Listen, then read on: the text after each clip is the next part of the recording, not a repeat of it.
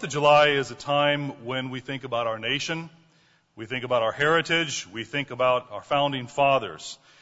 And as he described, our, our founding fathers were extraordinary men. Many were ordinary men who, who rose to greatness in a, in a critical hour in our history.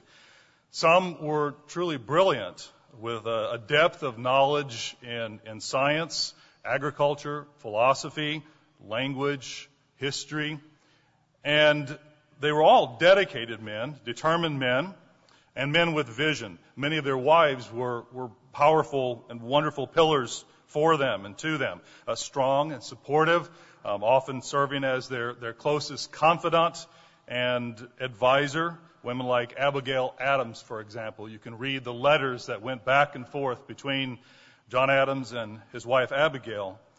In recent years, our educational establishment has made a, a pastime out of denigrating our founding fathers. But despite these, these modern efforts to tear them down, the fact remains that many of them truly did have sterling character and were willing to sacrifice everything they owned and, and their very lives. But the reason the American Revolution succeeded was not because of these men. You see, there have been others in history who have had vision. They carry names like Alexander the Great or Napoleon and others lesser known who, who dreamed of bringing peace, usually under their hand and in their rules. But there were others who had vision, who had perseverance and determination and a willingness to die for their cause. So, no, the vision and the character of these men while great, was not the reason why the American Revolution succeeded and why our nation has risen to greatness. Now, some people believe it was the ideas and the philosophies that provided the framework for our fledgling nation, which are responsible for the greatness of our nation. Uh, when Thomas Jefferson, John Adams, others who participated in the drafting of the Declaration of Independence uh, boldly rejected the authority of a king and instead proclaimed that human, fundamental human rights were the true authority, you know, they were making an audacious move. They were creating the great American experiment, putting the ideas of philosophers like John Locke into practice. And they were trying on the philosophies of the Enlightenment with the emphasis on human rights of life, liberty, the pursuit of happiness, as, as Mr. Ruddleson mentioned, as really new gods that would bring peace and harmony and prosperity to a country. But no, these ideas, those ideas, democracy, free enterprise, the right to governance by the people and for the people, these ideas are not why the American Revolution and the American dream succeeded either.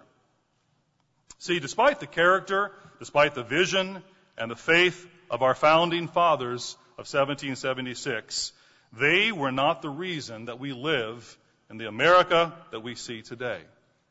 No. You see, the American Revolution was successful because of a different group of founding fathers, founding fathers who actually lived thousands of years earlier. The men of 1776 were there, you might say, at the birth of our nation, but not at the conception. See, every 4th of July in this country, we're, we're reminded of a, of a seminal day in our history as a nation. And that history is important. And I, I realize that this topic, topic is really specifically focused on us as, as an American audience, as we're talking about here, here today. But, but because the history of America is so tightly entwined with God's plans and prophecies for, for physical Israel, it's important and it's really meaningful for all of us as spiritual Israelites wherever we live, no matter what nation we call our home. So today what I'd like to do, I think it's apropos and following on the heels of Mr. Ruddleson, I'd like to take the time to review our true founding fathers. And that's the title I've given the sermon today, Our True Founding Fathers. I'd like to focus on their character because the character and the commitment of these men is the reason why the American Revolution succeeded and that we sit here today. So to be clear, to be clear, the American Revolution did succeed. Let's go to Genesis chapter 49. Here's what was prophesied. Genesis 49.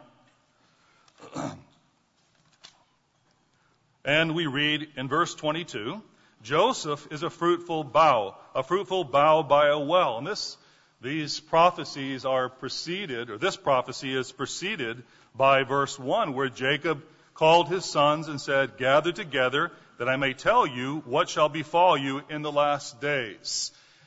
So then we see the prophecy here, and that applies to Joseph, Ephraim, Manasseh.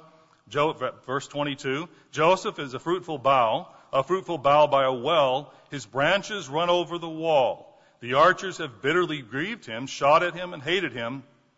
But his bow remained in strength, and the arms of his hands were made strong by the hands of the mighty God of Jacob. From there is the shepherd, the stone of Israel. By the God of your father who will help you, and by the Almighty who will bless you with blessings of heaven above, blessings of the deep that lies beneath, blessings of the breasts and of the womb. The blessings of your father have excelled the blessings of my ancestors up to the utmost bound of the everlasting hills. They shall be on the head of Joseph and on the crown of the head of him who is separate from his brothers. Here's what happened. As the United States of America was established as a nation, it quickly grew from 4 million people who were established along the, the, coastal colonies. It doubled in size shortly after the Revolution, gaining much of the territory through, through negotiations with Britain west of the Mississippi, and then doubled again with the Louisiana Purchase not long after that. Over the next decades, it again more than doubled. If you read some of the, what Mr. O'Gwen wrote in the booklet, United States and Great Britain, Britain in Prophecy, he recounts this. He says, Seven prophetic times, 2,520 years, went by from the time of Samaria's fall and Israel's captivity in 721 BC. This brings us to 1800 AD, the time when I'm talking about when it was doubling and doubling again in a few short years. He says, when, according to Scripture, Abraham's descendants would begin coming into possession of their birthright promises. The remarkable story that unfolded in the history of the English speaking people after 1800 is astounding. Uh, continuing again from our booklet, to fully understand what happened and to put it into perspective, let us look, briefly look at the history of Europe. By the close of the 11th century after Christ, most of the European nations, uh, I'm sorry, most of the European migrations were completed, and nations were mostly in the areas in which we find them today. The Israelites had arrived in waves of migration extending over centuries in the new lands that they were destined to inherit. After all, God had anciently told Jacob that his descendants would spread abroad to the north, the west, the east, and the south. Just to give you a perspective, in 1600 AD, according to best estimates, and there are, there's a wide range of guesses, so I'm taking about the middle ground here. The Native American population uh, in this land left about three point, actually three people per square mile.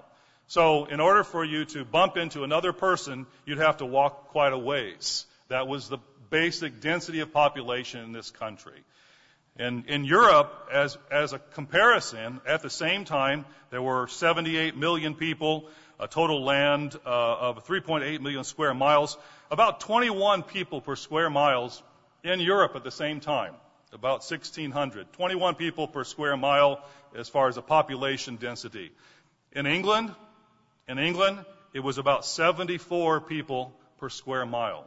That was the density of population that led to this, this, this migration that, I'll say disgorged, that pushed people into this land to fill this land, colonize this land.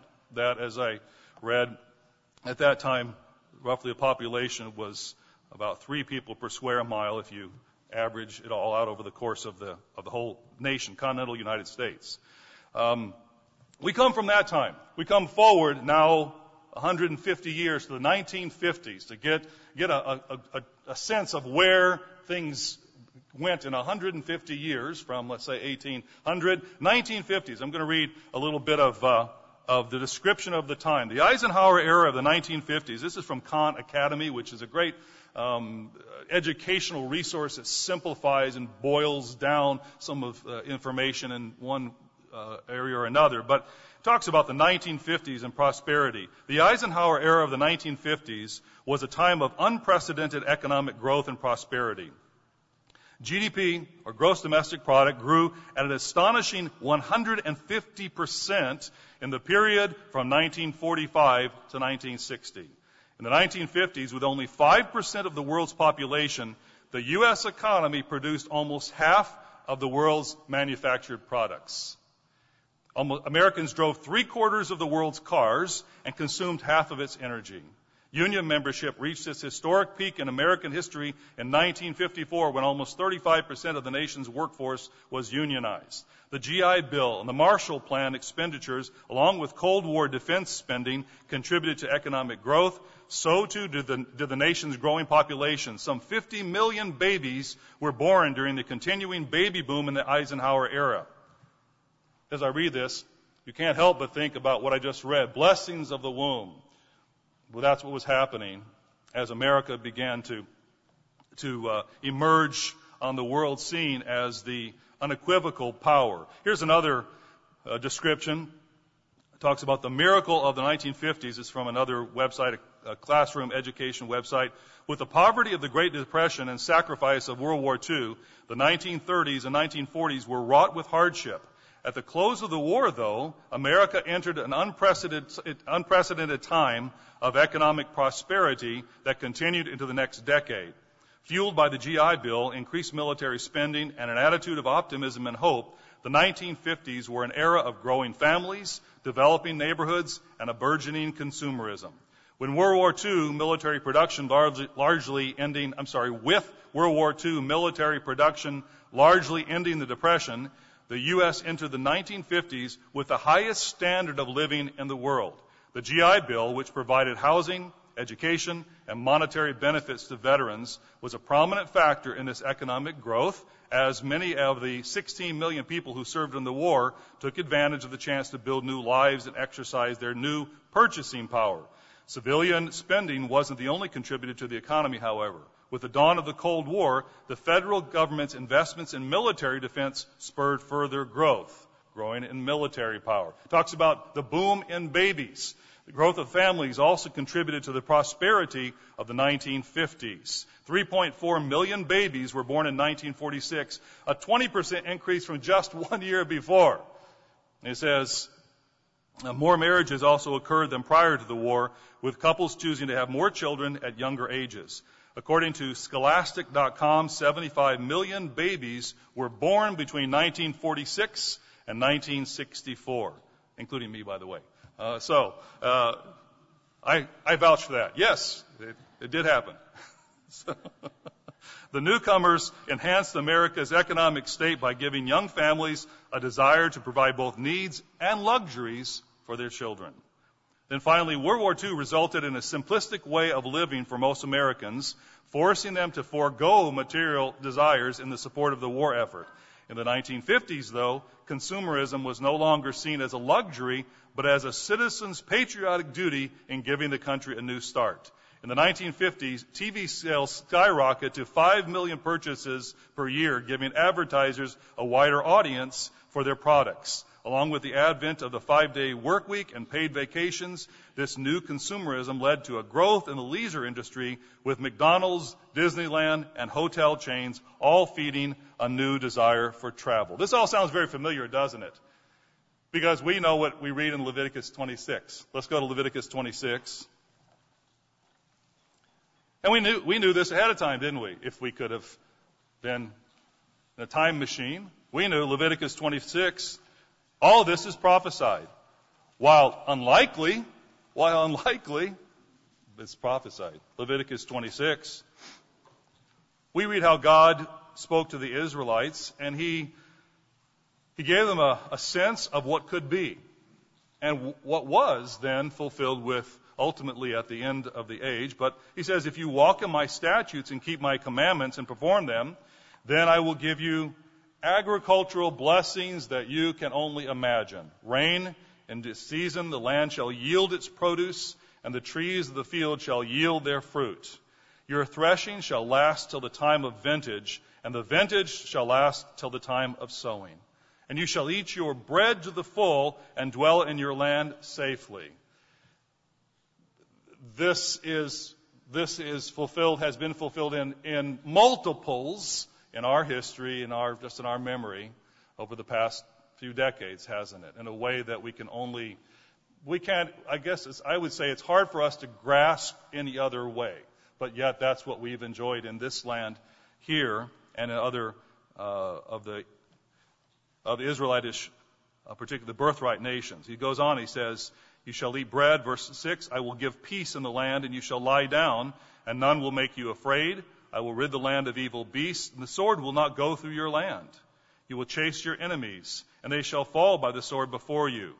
Five of you shall chase a hundred. In other words, your power will be all inordinately more than your numbers.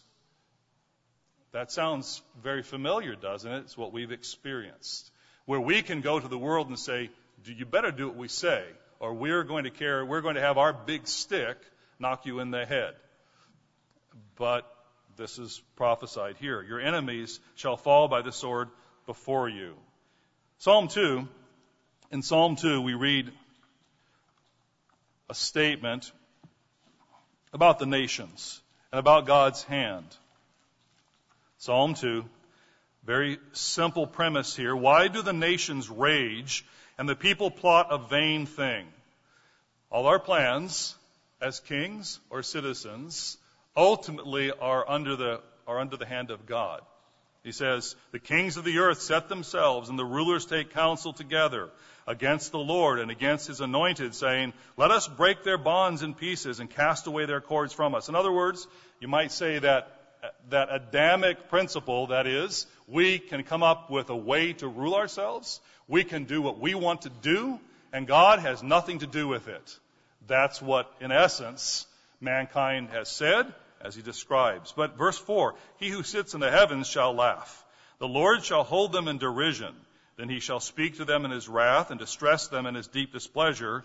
Yet I have set my king on my holy hill of Zion. This premise that God is the one who's in charge. To be clear, to be clear, when one nation controls and consumes the largest part of the world's resources, if we believe what we read here, it cannot be without God's knowledge or involvement. But where did this all begin? Again, back to the question, where did this all begin? Do we exist as a nation? Are we great because because of our faith in democracy? Are we great because we are wiser? We are more creative. We are more hardworking than those other nations of the world. Is that why we are great? Have we enjoyed a prosperity unrivaled in human history because we believe in a way of doing the economy, a way of doing business?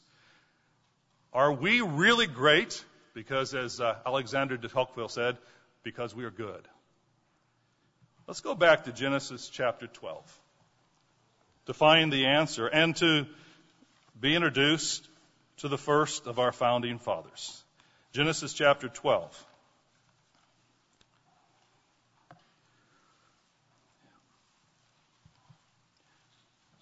Verse 1. Now the Lord has said to Abram, Get out of your country from your family and from your father's house to a land that I will show you, and I will make you a great nation. The missing element for, those patriotic citizens tomorrow who actually believe that we're a great country and appreciate it, as opposed to just simply having a picnic and doing whatever else, the missing ingredient is going to be right here, isn't it? He said, because God said, I will make you a great nation. I will bless you and make your name great, and you shall be a blessing. I will bless those who bless you, and I will curse him who curses you. And then we have the other spiritual component of it. And in you, all the families of the earth shall be blessed. We see this promise repeated to Abram, who became Abraham, through the next pages. Genesis, let's go to Genesis chapter 18. Genesis chapter 18. we read in Genesis 18, and we're skipping a couple of the versions of it, but the re- repetition of it, but we'll go to Genesis chapter 18 and verse 16. Then the men rose from there and looked toward Sodom, and Abraham went with them to send them on the way. And the Lord said, Shall I hide from Abraham what I am doing? Since Abraham shall surely become a great and mighty nation, and all the nations of the earth shall be blessed in him. An echo of what we just read in an earlier chapter. Very plain, clear statement about uh, Abraham as we'll use the term a founding father of a nation unlike any people in history. He says, For I have known him, again, verse uh, 19, I have known him in order that he may then command his children and his household after him, that they keep the way of the Lord to do righteousness and justice, that the Lord may bring to Abraham what he has spoken to him. The other component, that through the principles that are taught by Abraham, if they are taught faithfully, then that will bring, that will help those benefits to actually come to pass and be enjoyed. And we all, we know the other part back in Leviticus 26, which you did not read, as when those, when those uh, uh, commandments are not obeyed, then those blessings will be removed.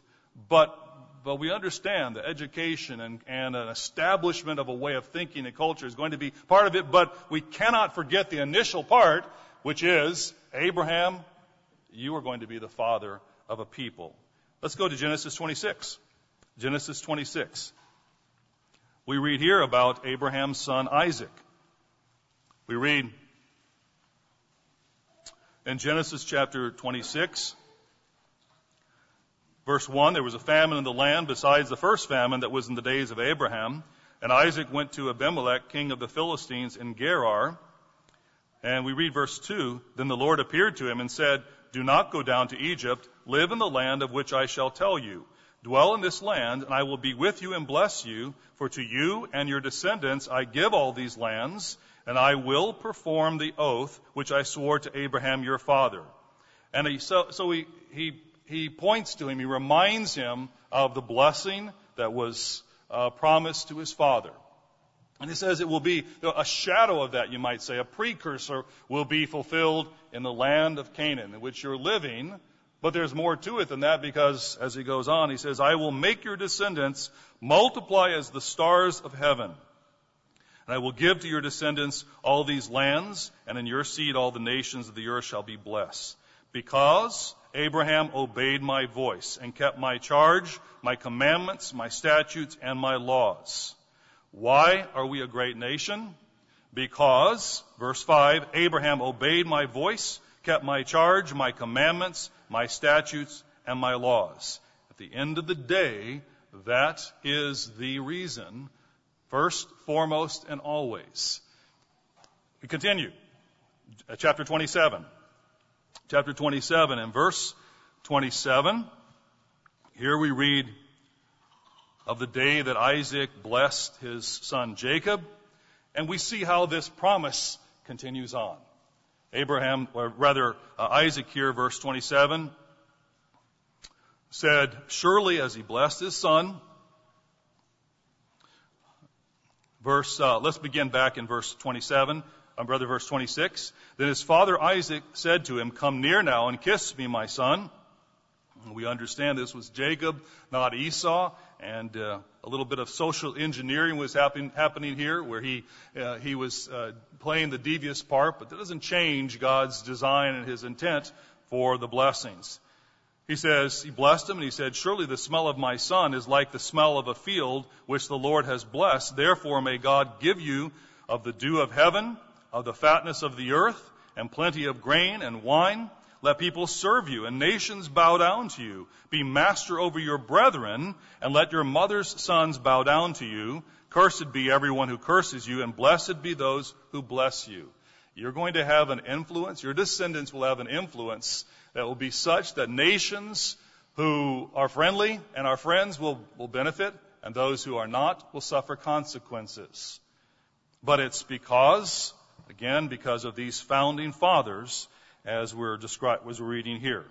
Um, back, just to flip across to uh, verse, let's go to verse um, let's see here. Verse, let's go to Genesis 30, 30 not 35 rather. Verse 35. Let's flip over a couple here. Genesis 35.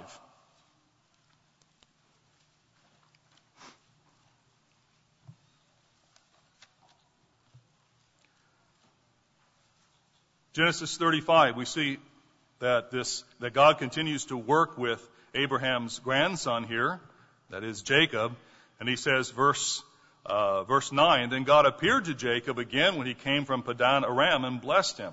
And God said to him, Your name is Jacob, your name shall not be called Jacob anymore, but Israel shall be your name. So he called his name Israel.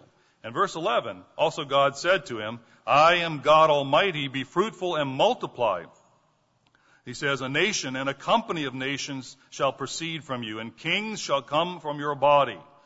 Verse 12, The land which I gave to Abraham and Isaac I give to you, and to your descendants after you I give this land.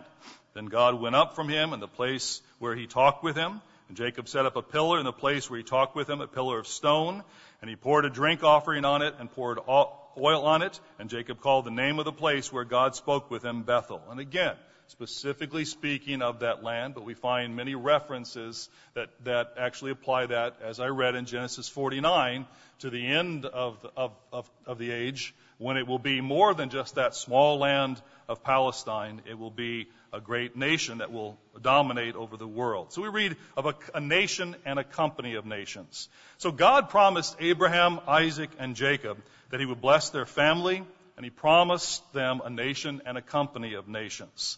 And these nations would become the greatest powers in history. And because of then of certain characteristics, you would say, of the founding fathers, at the end of days, our nation exists. Uh, we recognize that Abraham and Isaac and Jacob were not perfect. They were flawed, like our own founding fathers of 1776. But they, they were, they were flawed. They were human. But yet, the basic fundamental characteristics that God desired define them as men. So to make this more personal then, let's take this a step farther, and that's this. We must ask the question then, what are those characteristics? If we're going to learn from them as our founding fathers, then what were those characteristics? They're simple, but they were sound, and they're timeless. And they apply for us today as we consider this this weekend, this day, this time. It's worthwhile for us to consider these today. Let's go to Genesis chapter 15. We skipped this before. We're going to take a, a few minutes now to, to apply this. We recognize the truth that Abraham, Isaac, and Jacob our true founding fathers, even if the world around us doesn't recognize it, never sees it, never doesn't understand it, yet they were the reason why we sit here with such prosperity. That's true. But, but how do we apply it then in our lives? How do we apply it for our, ourselves?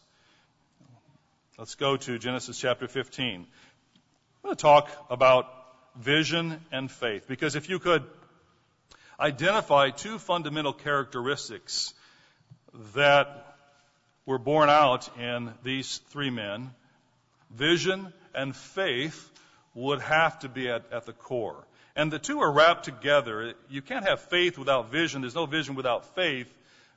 So they're, they're, they're, they're wrapped together. And they're rare qualities. Vision is rare. And I'm not talking about the ability to see what is already, already there. Understand that vision. I'm talking about the vision that goes way beyond that. Let's go to Genesis 15, as I said, and let's, let's read a little bit here. Genesis chapter 15 and verse 1. After these things, the word of the Lord came to Abram in a vision, saying, Do not be afraid, Abraham. I am your shield, your exceedingly great reward.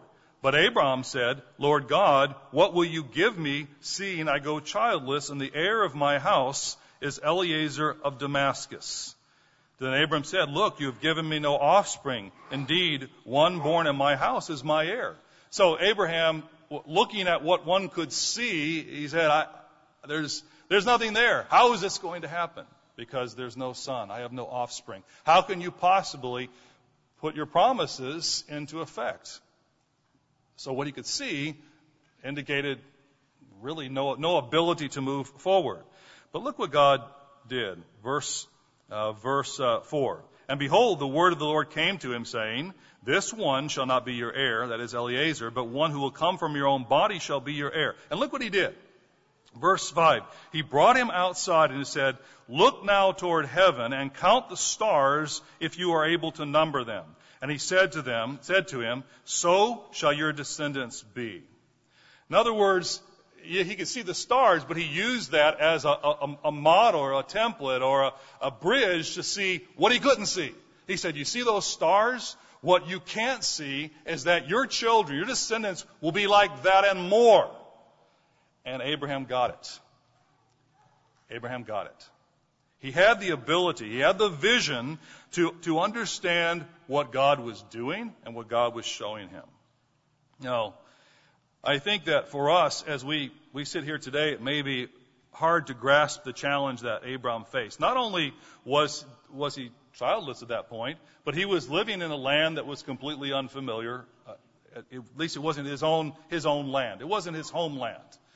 And living in order to in order to be able to um, uh, ultimately receive through his family this promise that God promised him, he had to live a life in which he was alone culturally. And I, I don't know if you've ever been in a situation where you're you're in a completely unfamiliar culture. Um, you can think of the feast, or think of different times when you've traveled, perhaps. Um, think of maybe when you've you've moved from another place, maybe New York down to Charlotte. We have a lot of uh, New Yorkers down here, um, maybe from the West Coast or from Kansas City or somewhere here. And yet when you go to a new place, you know, there are, there are three stages in culture shock. The first stage is the honeymoon stage. the, stage where everything is, wow, this is neat. Look, there's this, there's that. Um, lots of people here in the church, and it, it, it, so there's a there's a honeymoon stage where everything, when you're in a new place, is new, it's different, it's exciting. But eventually what happens is you enter the second stage of culture shock. You know what the second stage of culture shock is? It's when you get really sick of everything the way it is and you wish you were back where you, you're supposed to be. That's the second stage. And uh, when when I was working in Thailand, I saw this every year. I, mean, I felt it myself, but I saw this in the students. We had 12 students come over every year from the states, and you'd watch you'd watch everyone go through this. You tried to warn them about it because you knew it was coming. But at first, everybody's like, "Wow, Thailand, this is so cool! I mean, there's tuk-tuks, there's little markets, and there's people talking in these this different language. Wow, this is so neat! It sounds so exotic." And that lasted for about a month, and then and then came I am so sick of this place. I can't understand anything. I don't know what anybody's saying. I go to a grocery store. I have no idea what's happening around me. And I tell you, when you live in a foreign country, there is nothing, there is nothing so pleasant as to come back home and to walk in a grocery store and actually understand what's happening around you. you there's, there's, a, there's a mental, for those of you that are from different countries, uh, and and English is not your first language, maybe you know what I'm talking about. There's a mental stress and strain that after a while your brain just, when you're constantly trying to understand everything that's happening around you, you're trying to understand words and you're catching a word here, you're catching a word there. But, but after a while your brain just begins to melt down. And it's like, I can't, I can't try to catch anymore because I have no idea what they're saying. It's just, you know, babbling and gobbledygook, and I'm sick of it. I can't take it anymore. And you go to your own homeland and you walk in the grocery store and you just stand next to people and listen. It's, it's a little bit, it's a little bit weird actually. It's a little bit creepy, I understand. But there have been times where, where literally, I, when we come back to the States, and I would just stand listening to other people talk about nonsense. But it was so nice just to understand what they were saying. So stage two of culture shock is, and I say this because think about Abraham. He was living in a foreign land. He never and his son and his grandson, they never were part of the local culture. they were small in comparison. You had other different, you can look at the history, you have different cultures around it, but they were not part of it. And so the challenge of living in a different culture, clearly, we can see some examples how they, even Sarah's burial place and different things that happened where we can see how they had to, had to relate to local cultures and customs. But, but the second stage of culture shock is where you're just, you're just sick of it and you want, you want, you just want to shut down. The third stage is where you come to an equilibrium. and you, you're able to deal with it. You're able to cope. You're never going to be a local. It was one of the things I found in Thailand. Um, you know, after I've been there a few years, uh, I'd get on a bus. I'd be I'd be standing there on the bus, and I'd I'd see a farang get on the bus. A farang is a like a European white person. Um, a farang, you know, you, a farang. You, they get on the bus, and oh, ooh, look, a farang, you know, and everybody else on the bus too. Everybody's ooh, a farang, you know. And it, but then one day it dawned on me, I'm a farang. so, so, so because I I've been there long enough, I didn't think of myself as a farang anymore because I was there. But the reality was that every single time that I would meet a Thai person that did not know me, they would they would see me as someone who just got off the boat, so to speak. Because for, to them, I was a farang. It didn't matter if I, I could have lived there the rest of my life, and I could have, as far as a new person you walk up to, I could have been someone who just arrived and knew nothing of local culture or anything. That would never change. It would never change because, you know, we look different. And, um, and that's part of what being a minority is about for, uh, for real. So that's, that's what, if we can think about it with Abraham and Isaac and Jacob and try to grasp the challenge of living his life out as he had to do, living a life in which he knew he would never, ever see the benefits of his actions. You know, we think, we have the concept that if we work hard, we will see benefits, right? Because we understand the principle of cause and effect, of, of fruit that's produced, and, and that is true. But Abraham was told that your, what you do today, it will, for you, you will not, you will not see the benefits. It is for your, for your descendants. And he had to be okay with that. He had to be okay with that. Isaac, same thing. He had to be okay with the fact that he was not going to, in his life, he was not going to see all the benefits that were promised to his father and then and to his, his son in turn. So I hope that thinking a little bit about what it would, at least a, a slice of what it would have been like to be Abraham, is is something that we do from time to time. I'll give you one more, one other, just little a personal example that comes to mind when I think of of being in a different culture, and uh, and that is when I was uh, 12 and we moved, our family moved from Atlanta, Georgia, to Milwaukee, Wisconsin. Now, if you're a kid living up, growing up in, in Atlanta, Georgia, you're not going to, well, you're going to talk like this. And you're going, you're going to have a much different accent from those people who are living up in, in Milwaukee, you see. And so when you go to school and you open your own mouth, what's going to happen is people are going to point and laugh. And they did point and laugh. And you can imagine, I still have emblazoned in my mind. I know it's a little bit of a psychological scar, pardon me, but, but I have emblazoned in my mind the first day I went to middle school when I was 12 years old, standing in a big room, about this size like this, a big room with all, this was in Germantown, right outside Milwaukee, with another, I don't know, 200 kids, none of whom were speaking with a southern accent. And every time I opened my mouth, everybody turned to look and point and say, can you talk some more? Wow, you, you, want to be very small, and that was only that was only matched by the, the, the realization that I was the only kid in school carrying a lunchbox. Because brown paper bags were what you bring your lunch in when you're going to middle school in Germantown, not a lunchbox. The problem with the lunchbox is when you go into the cafeteria, and you put it on the table, clang, right? You, you know that with a lunchbox, right? I had a Batman lunchbox. It was a pretty cool lunchbox as well. But when you clang, everything is, no, everybody in the cafeteria now. And then, of course, they see it's me.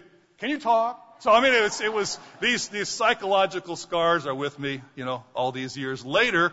But we've all had experiences where you you don't, you feel out of it. Culturally, you don't, you don't click, you don't, you don't feel like you fit, and it wears. It wears, doesn't it? So, one little slice of what it would like to be Abraham, frankly, was, was the cultural disconnect that he, that he endured and that he lived with, that he dealt with because he obeyed God's command to leave his familiar home and come to this land that God had, had uh, directed him to. Matthew chapter 19. Let's think a little bit further about this vision that Abraham had. He had a, a vision that that God was going to bring a blessing to him in the future that was comparable to the stars of the heaven in terms of his offspring. Vision, I'd like to go to Matthew 19 again. You see, vision, and, and we should apply this to ourselves. This is, I'm focusing now a bit on application. So, uh, a vision is the ability to see into the future as Abraham was able to do. Matthew chapter 19 and verse 16. Here, here's an example. Now behold, one came and said to him, Good teacher, what good thing shall I do that I may have eternal life? So he said to him, Not get up where you're living and move to a different place. No, in this case, he said, Why do you, uh, verse, um, uh, verse 17, why do you call me good? No one is good but one that is God. But if you want to enter into life, if you want this, keep the commandments. And he said to him, Which one? Jesus said, You shall not murder, you shall not commit adultery, you shall not steal, you shall not bear false witness, honor your father and your mother, and you shall love your neighbor as yourself. Verse 20, the young man said to him, All these things I have kept from my youth, what do I still lack? And here we go. Verse 21, Jesus said to him, If you want to be perfect, Go, sell what you have, and give to the poor, and you will have treasure in heaven, and come, follow me. So, in other words, in order to do that, what did he have to have? He had to have the vision beyond right now, right here and now. He had to have the vision to see, oh, I will do all this, I will sacrifice this, and follow you because I want to be, Uh, in the future, I want to have something greater. Greater than what I have today. But this young man, of course, did not have that vision. When the young man heard that saying, he went away sorrowful, for he had great possessions. Vision is first the ability to comprehend and then act with the long term in mind, not the short term. But, but vision goes farther than that. It goes beyond ourselves because even that type of vision just concerns us, doesn't it? I mean, that, that's a very self-centric vision to be able to give up something, sacrifice something for something for us, for me in the future. But, but there's another type of vision that's a step farther. Let's go to nine, Luke chapter 9. Luke chapter 9. And I think this is a good example of, of this type of vision that goes beyond ourselves. Luke chapter 9, verse 46. Then a dispute arose among them as to which of them would be greatest. And Jesus, perceiving the thought of their heart, took a little child and set him by him. And he said to them, Whoever receives this little child in my name receives me, and whoever receives me receives him who sent me, for he who is least among you all will be great. So in other words, he says, look, he taught them a lesson. You need to see the potential in a little one. You need to see the potential in someone that, that doesn't look very impressive. And frankly is not, from what you can see, has no ability to help you at all. This is not someone who's going to make your life any better. But do you see in that person, that little person, do you see the, the, the potential? I mean, this is why we have the programs for the youth in the church, isn't it? This is why so much effort is put into uh, the camp and the adventure program and, and all these efforts. Why? It's because we, I say you and I, Mr. Weston, and uh, the, all the ministry who works in the congregations, we all see the potential beyond just ourselves. Because if we help a child to, or a teenager to, to actually to grow, to gain confidence, and learn more about God's way of life, and implementing God's way of life, and living by God's way of life, does that necessarily help you be a better person? Well, not specifically, right? You're the same person. Who does it help? It helps them, doesn't it? So th- there's a type of vision that actually sees beyond ourself and is actually willing to sacrifice, is willing to put forth effort simply because of the benefit to somebody else.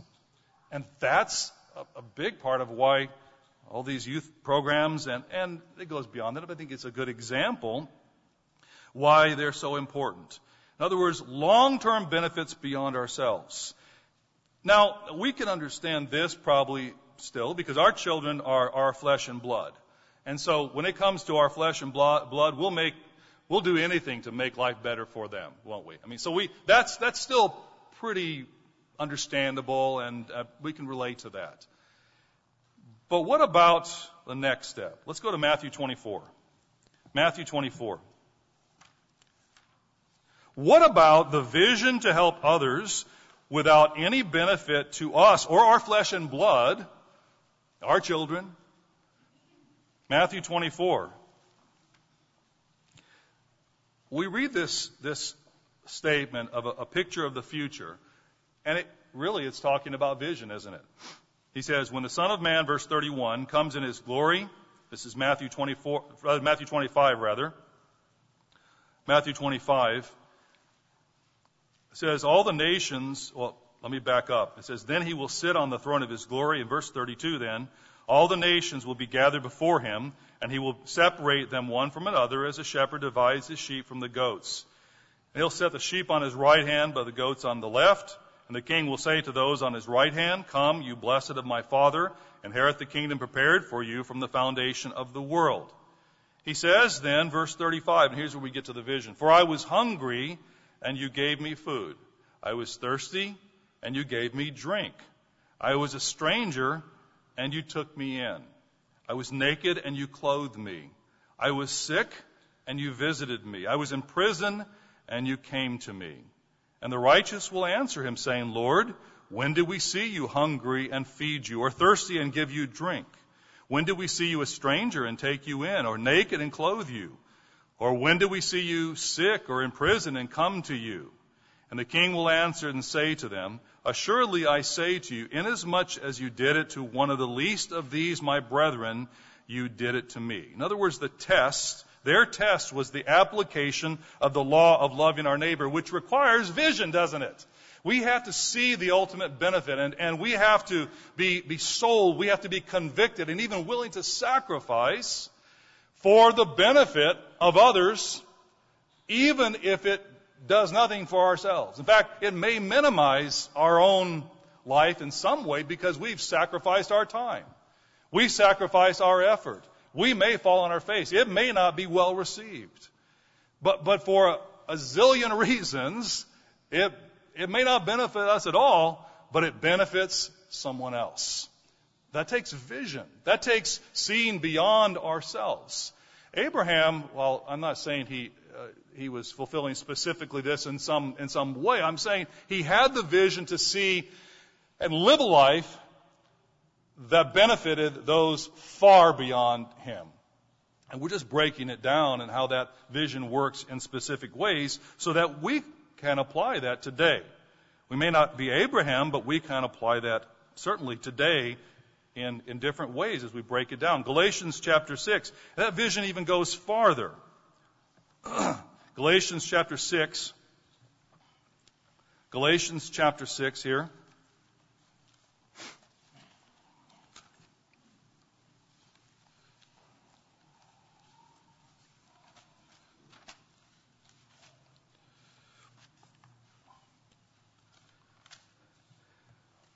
Verse 1, Brethren, if a man is overtaken in any trespass, Galatians chapter 6 and verse 1, you who are spiritual, restore such a one in a spirit of gentleness, considering yourself lest you also be tempted. Bear one another's burdens and so fulfill the law of Christ. We're told that we need to be able to, well, the same word is the restore that's used here is that of, uh, of mending nets.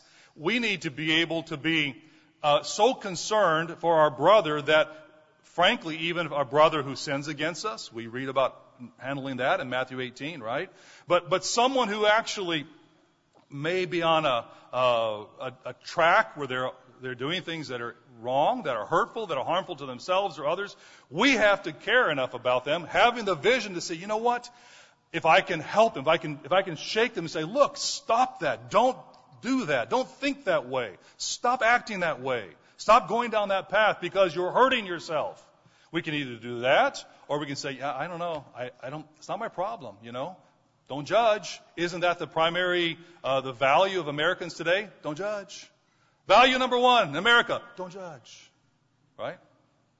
Because by actually talking to them and saying, you're out of line, stop that, don't do that, you're judging. And you, if there's anything you don't do, that is judge. First and foremost, value number one of our country today. No, we have to discern. And if you discern that there's someone is off track, we actually have an obligation as a brother to say, look, I, I'm going to say something here. You're hurting yourself. You're on the wrong track. But you understand what I'm saying? That takes, that takes vision beyond the moment because there's a chance that you may damage the relationship. That is true. It may damage the relationship, but it's what must be done if you are a true brother. He says, Bear one another's burdens and so fulfill the law of Christ.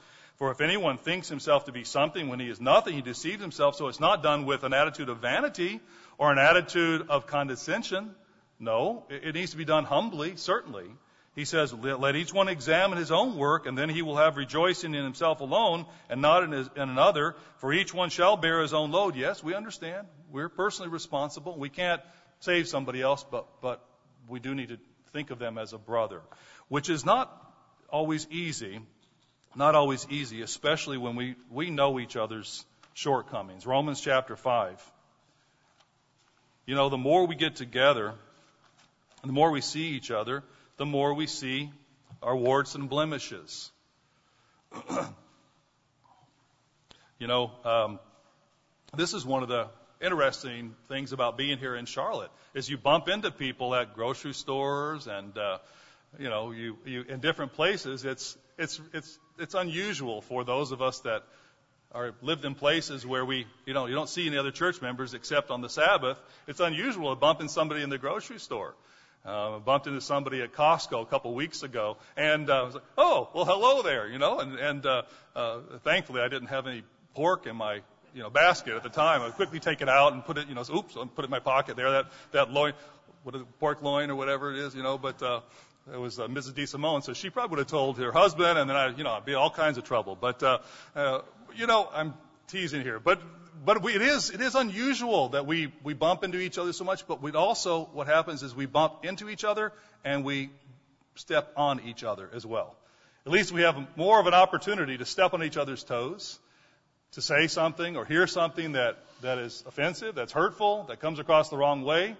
And so we have more opportunities to actually think the best of each other or the worst of each other because we get to know each other better. That's life, isn't it, though? But we see Romans chapter 5 and verse 6. He says, For when we were still without strength, in due time Christ died for the ungodly. For scarcely for a righteous man will one die. Yet perhaps for a good man someone would even dare to die. But God demonstrates his own love toward us in that while we were still sinners, Christ died for us. In other words, the principle is that God is merciful are we merciful? Are we willing to see the faults in other people and not allow those faults to define them in our vision of them? You know, that is, it's so hard to do, brethren, so that when we see somebody, when we talk about, well, I know that person, they've got lots of problems, but there's something good about them. But we have to preface it by, yeah, I know they're really not so great, but there's something, well, why do, why do we have to do that? But yet we, we, we have sometimes the forefront part of our mind is their flaw and their fault. God is merciful. Are we merciful? Are we able to forget? Are we willing to be, to brace somebody if necessary? Yes. But also uh, uh, forgive and move forward and, and, and love each other and see and have a vision for their future as a fellow member of God's God's church, God's family, God's ultimately um, the family of God that will be eternal. Are we able to do that? This is true vision. You know, God doesn't just look at the kingdom, his kingdom as a place, but he sees the people. He sees all of us as part of that family. We can live as a family in different places, but what makes what's most important is the people, isn't it? It's the people who make it who make it what it is. 1 John chapter 2 1 John 2.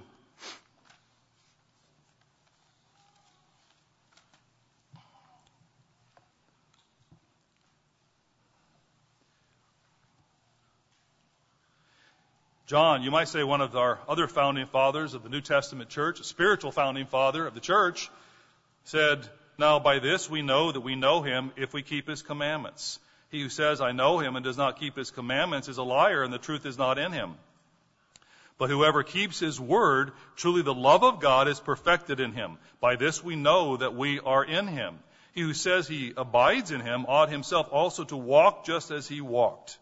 Brethren, I write no new commandment, he said, then to you, but an old commandment which you have had from the beginning. The old commandment is the word which you heard from the beginning. Again, a new commandment I write to you, which thing is true in him and, he in, and in you, because the darkness is passing away and the true light is already shining. He who says he is in the light and hates his brother is in darkness until now. And verse 10 then, he who loves his brother abides in the light, and there is no cause for stumbling in him. If we can see the potential, if we have the vision to be able to see the good and the ultimate good in other people, we're fulfilling the same principle that Abraham did when he saw the future of the descendants that would ultimately reap the blessings that we, we do today. Vision is the ability, whether it's John or others who wrote, it's the ability to see beyond what is. And it takes faith to do that. Talk just for a couple of minutes about, about faith, how that's paired together with vision.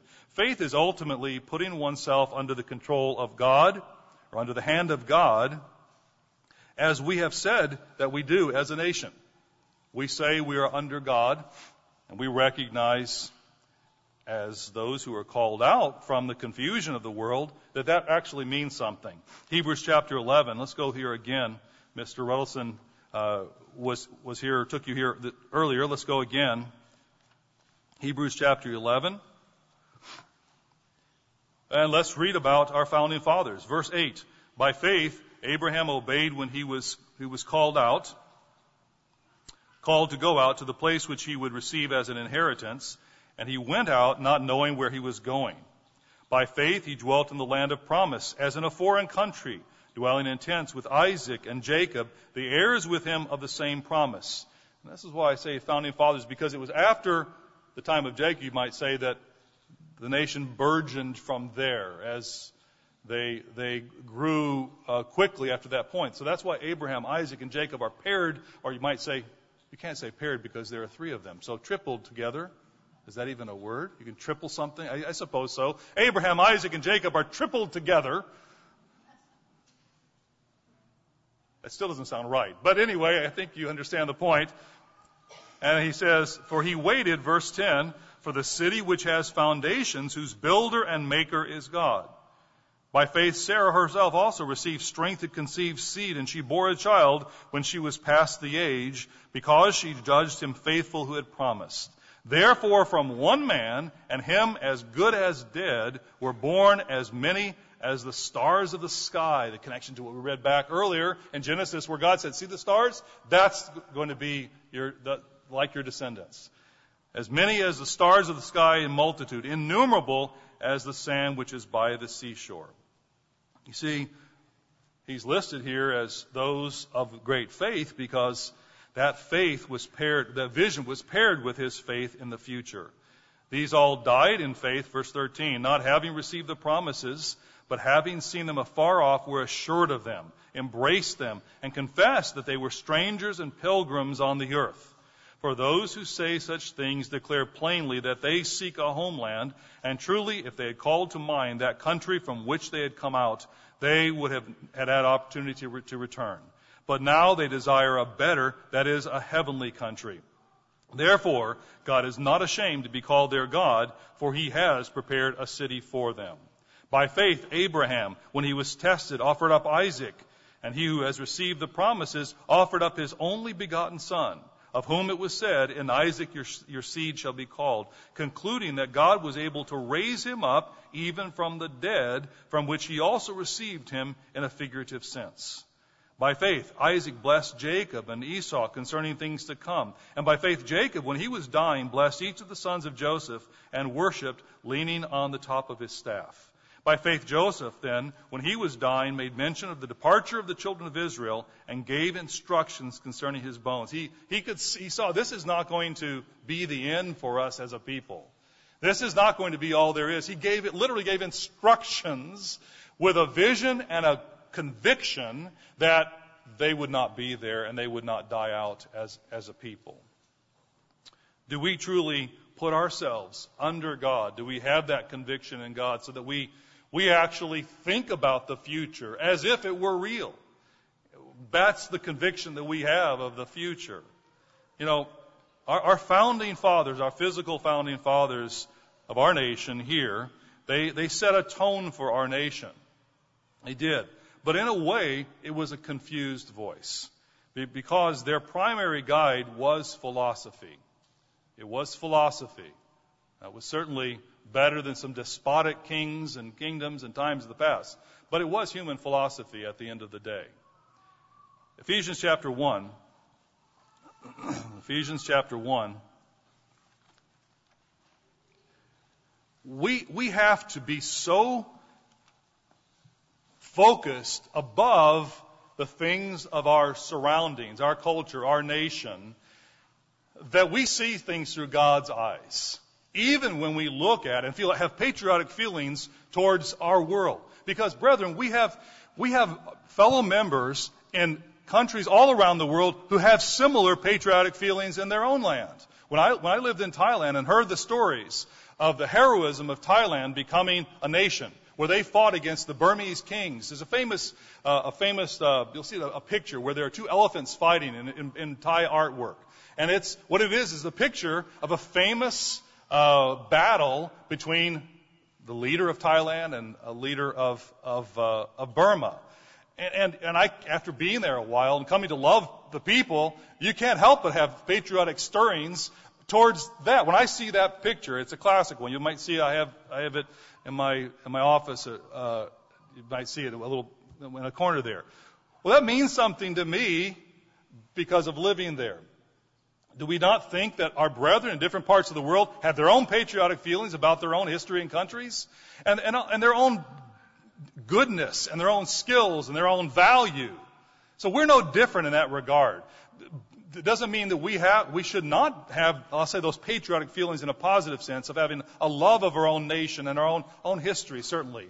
That's appropriate. I, I think of those from South Africa and different places. There's a, we all have that, that culture and those, and that, that, that tug at our heartstrings for our own people, our own history.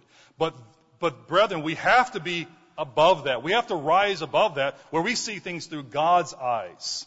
We see things that, that see beyond the frustration and the futility of our world. Because no matter what system it is, with what flavor of, of, of ethnic, uh, you know, ethnic people that are involved in that particular type of, of government or what have you, it's all of man. It's all of man. And that's why getting involved in politics is so destructive. Because we allow our emotions to draw us in to our own worldly culture in a way that it is, can only end in frustration, destruction, and is not going to help matters because that's going to be that way until Christ's return. Ephesians chapter 1 and verse uh, 15. Therefore, I also, after I heard of your faith in the Lord Jesus and your love for all the saints, do not cease to give thanks for you, making mention of you in my prayers, that the God of our Lord Jesus Christ, Again, he's writing to the church at Ephesus. The Father of glory may give you the spirit of wisdom and revelation and the knowledge of him, the eyes of your understanding being enlightened, that you may know what is the hope of his calling, what are the riches of the glory of his inheritance in the saints, and what is the exceeding greatness of his power toward us who believe, according to the working of his mighty power, which he worked in Christ Jesus when he raised him from the dead and seated him at his right hand in the heavenly places. Paul is, is, is is challenging them to think above their, their local issues and think of the future.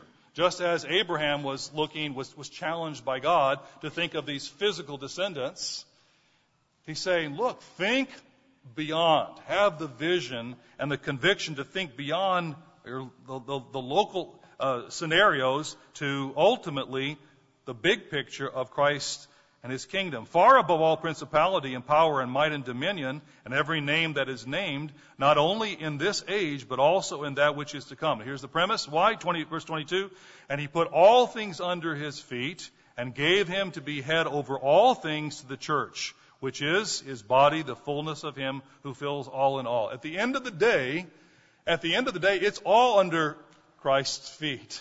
It is all going to be shattered and replaced with a completely new way of doing things under Jesus Christ.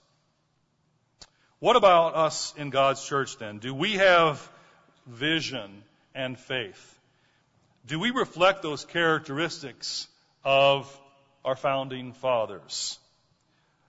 And as you can see, I'm trying to draw a connection between, on the one hand, the faithfulness and the willingness to sacrifice on the part of our founding fathers 250 years ago, and also step back and have a bigger picture of the founding fathers of Abraham, Isaac, and Jacob. That being said, I want to revisit what Mr. Ruddison talked about just for a moment. You see, he talked about John Hart. Uh, I'd like to talk about some of the other founding fathers and what they lived as a result of their willingness to sacrifice for what they believed was important at that time. 56 men signed the Declaration of Independence, as was mentioned. Uh, their conviction, though, resulted in untold sufferings for themselves and their families. Of the 56 men, five were captured by the British and tortured before they died. Twelve had their homes ransacked and burned. Two lost their sons in the Revolutionary Army. Another had two sons captured. Nine of the 56 fought and died from wounds or hardships of the war. Carter Braxton of Virginia, a wealthy planter and trader, saw his ships sunk by the British Navy. He sold his home and its properties to pay off his debts, and he died in poverty.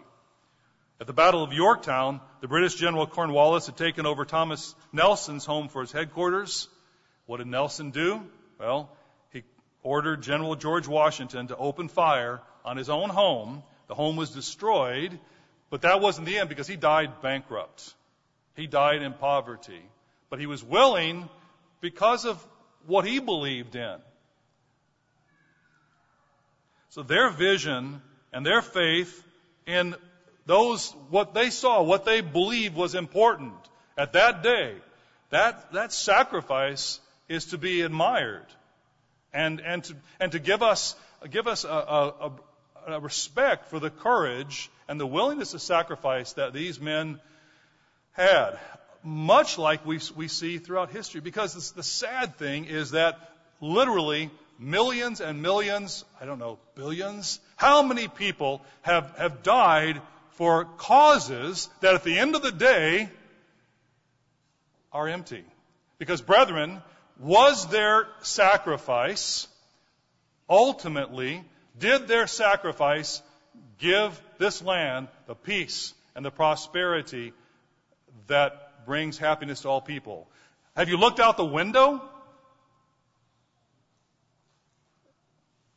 It's uh, really did were they successful? Were they successful? At the end of the day, here we are in a land that is being torn apart, ripped apart, and partly because of the ideals and the philosophies that went into our, our, our, our founding rights, human rights, as opposed to responsibilities. That's the difference between God's law and God's way and man's way. Human approaches it from my rights. God approaches it from responsibilities. Don't murder your neighbor. Don't steal what is his. Don't take his wife. These are responsibilities that place a person, their direction, their, their mind on loving other people as opposed to demanding love from other people. But we, in our effort to actually have a, a wonderful land, we've actually, unfortunately, based early on, based some of our laws and thinking on premises that, that come out of humanism and, and the Enlightenment and John Locke and others like that. And so we suffer the consequences today, like so many people have who have sacrificed in vain. Wars. Just within the, our, our time. Do you see what's happening in Afghanistan right now where we're, we're walking out, closing the door behind us, and as we do, the Taliban are coming behind and murdering people. What was it? All the lives that have been lost.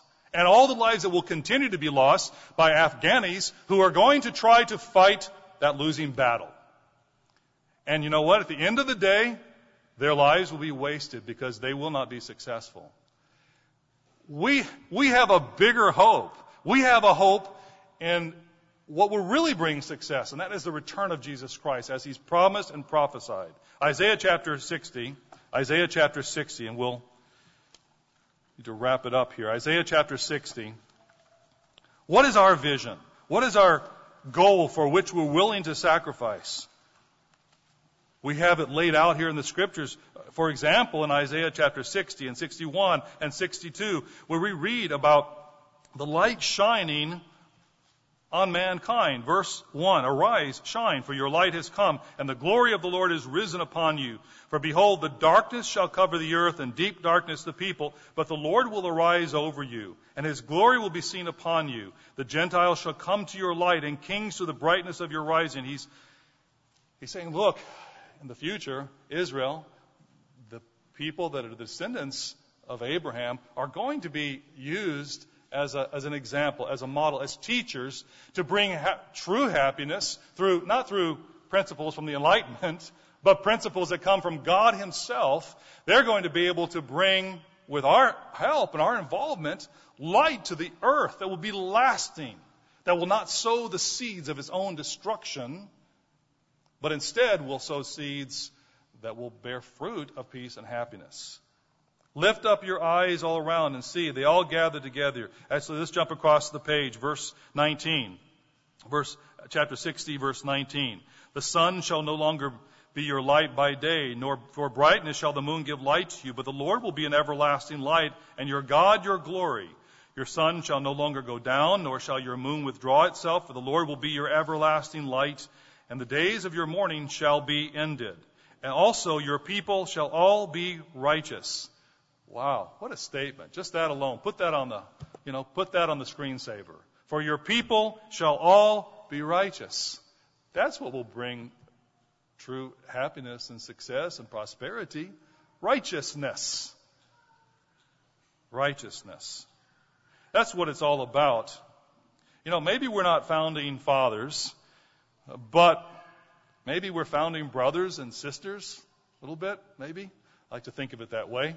You know, that we're we're part of the solution, truly, not a solution that will end just in one more rotation of frustration, but we're we're actually part and parcel, we're participating in a future that will bring happiness to all mankind.